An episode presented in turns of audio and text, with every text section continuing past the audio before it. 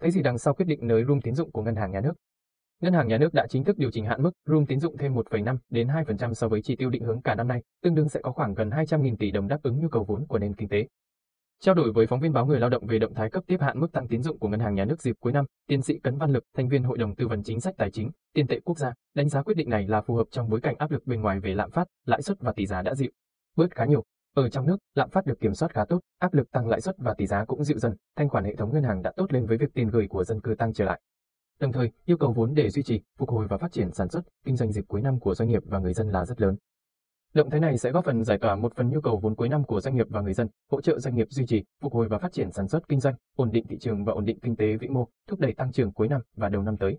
Trong khi đó tác động không đáng kể đến lạm phát do lượng vốn tín dụng tăng thêm khoảng gần 200.000 tỷ đồng, với khả năng hấp thụ nhanh và đáp ứng các nhu cầu thiết thực như dự án, công trình dở dang, người mua nhà, các hợp đồng xuất nhập khẩu và các khoản nợ đến hạn. Tiến sĩ Cấn Văn Lực nhìn nhận. Tại báo cáo thị trường tiền tệ mới nhất của công ty chứng khoán SSI, các chuyên gia phân tích nhận định việc ngân hàng nhà nước chính thức nới hạn mức tín dụng thêm 1,5 đến 2%, tương đương với tăng trưởng tín dụng năm nay sẽ vào khoảng 15,5 đến 16% so với cuối 2021, nâng tổng hạn mức tín dụng cho tháng 12 vào khoảng 400.000 tỷ đồng. Dù tỷ lệ phân bổ về từng ngân hàng chưa được công bố, ngân hàng nhà nước đã nêu nguyên tắc điều chỉnh tăng chỉ tiêu tín dụng cho các tổ chức tín dụng theo hướng các tổ chức tín dụng có thanh khoản tốt hơn, lãi suất thấp hơn sẽ được tăng trưởng tín dụng cao hơn. Sunred Capex, chuỗi trải nghiệm cao cấp tri ân khách hàng của Sun Property. Không chỉ ân khách hàng qua các buổi hòa nhạc thường niên, những món quà tặng giá trị hay một tour du lịch được thiết kế đại trà, Sun Property thể hiện sự tri ân từ tâm tới những khách hàng thông qua những trải nghiệm được cá nhân hóa theo giá trị cốt lõi mà đơn vị luôn theo đuổi chất lượng, đẳng cấp, khác biệt. Đại diện Sun Property cho biết, mỗi sự kiện tri ân Sun Red Carpet được ví như một hành trình độc bản, chương trình sau đột phá hơn chương trình trước, dẫn dắt khách tham dự đi từ bất ngờ này đến bất ngờ khác, luôn luôn khác biệt và mới mẻ. Ở hành trình Sun Red Carpet, trải nghiệm dinh thự bay, khám phá thiên đường Maldives, khách hàng của Sun Property được đưa đến resort 5 sao ăn và Only JST ra hàng đầu Maldives bằng một trong những chuyên cơ nhanh nhất thế giới Gulfstream G650ER.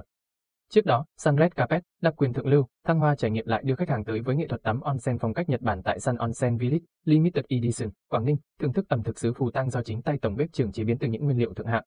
Cùng với đó, khách hàng được mục sở thị những chuyên cơ của hãng máy bay sang trọng bậc nhất thế giới trong triển lãm IHO tại cảng hàng không quốc tế Vân Đồn.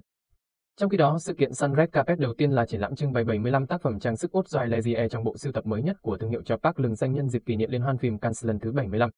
Ớ y là lần đầu tiên và duy nhất, bộ sưu tập này được giới thiệu tại Việt Nam, và những chủ nhân của Sun Property chính là những người đầu tiên được thưởng lãm những tuyệt tác ấy, đại diện nhà phát triển bất động sản này khẳng định. Tầm nhìn của Sun Property là giúp khách hàng thân thiết của mình chạm đến những dịch vụ cao cấp nhất trên thế giới, thay vì phải tìm tới những điểm đến nghỉ dưỡng cách xa nửa vòng trái đất để trải nghiệm ẩm thực của đầu bếp Michelin, thưởng thức những nguyên liệu tươi ngon đánh bắt trực tiếp dưới đại dương hay đăng ký vào danh sách chờ nhiều. Tháng liền để sở hữu món trang sức độc bản được làm thủ công từng chi tiết. Sun Property là nhà phát triển bất động sản cao cấp gắn với du lịch nghỉ dưỡng, không chỉ kiến tạo những dòng bất động sản với định hướng phát triển đột phá ở khắp mọi miền Tổ quốc, mà còn luôn tâm huyết mang đến đến những dịch vụ chất lượng cho khách hàng như nghỉ dưỡng, tận hưởng, chăm sóc sức khỏe. Sunred Carpet là cách Sun Property thể hiện tương ngôn đó. Phát triển đô thị biển, định hướng Phú Quốc là trung tâm du lịch quốc tế. Sáng mùng 3 tháng 12, tại thành phố Phú Quốc, Ủy ban nhân dân tỉnh Kiên Giang phối hợp với Hội Kiến trúc sư Việt Nam tổ chức hội thảo khoa học phát triển bền vững không gian biển gắn với kinh tế biển vùng Tây Nam Bộ. Trong đó, định hướng phát triển đảo Phú Quốc thành trung tâm du lịch tầm cỡ quốc tế, phát triển thành phố biển đảo đầu tiên của Việt Nam.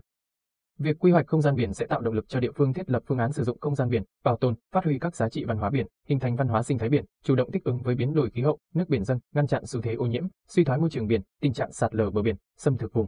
ven biển, phục hồi và bảo tồn các hệ sinh thái biển quan trọng, ứng dụng khoa học mới, tiên tiến, hiện đại thúc đẩy phát triển bền vững kinh tế biển của tỉnh. Ông Lê Quốc Anh, Phó Chủ tịch Ủy ban nhân dân tỉnh Kiên Giang, nhấn mạnh Quy hoạch không gian biển sẽ đảm bảo việc khai thác, sử dụng hiệu quả, bền vững các tài nguyên biển và hải đảo trên cơ sở kết hợp hài hòa giữa lợi ích kinh tế, xã hội, bảo vệ môi trường, quốc phòng, an ninh, đối ngoại và hợp tác quốc tế trên các vùng biển. Việc phát triển đô thị biển tại Kiên Giang hiện nay muốn thành công cần cập nhật và đáp ứng những nội dung như nghiên cứu rút ra những nội dung cần tuân thủ thực hiện từ kinh nghiệm và thực tiễn trên thế giới và Việt Nam, cân đối hài hòa chức năng, hợp phần kinh tế và lợi ích cộng đồng cần tính toán toàn diện với tích hợp cụ thể để tránh trồng chéo ngay trong tỉnh. Chú trọng đầu tư trọng điểm, mục tiêu không giàn trải, xác định thực sự các thế mạnh để tập trung đầu tư đột phá, đặc biệt xác định rõ nguồn lực khai thác sử dụng để đáp ứng kịp, đủ, không bị thừa. Tại hội thảo cũng đã lắng nghe phần trình bày của các diễn giả quốc tế, đặc biệt là các giải pháp của các kiến trúc sư nước ngoài giúp cho việc quy hoạch và phát triển bền vững đô thị biển tại Việt Nam nói chung và Kiên Giang nói riêng trong thời gian tới.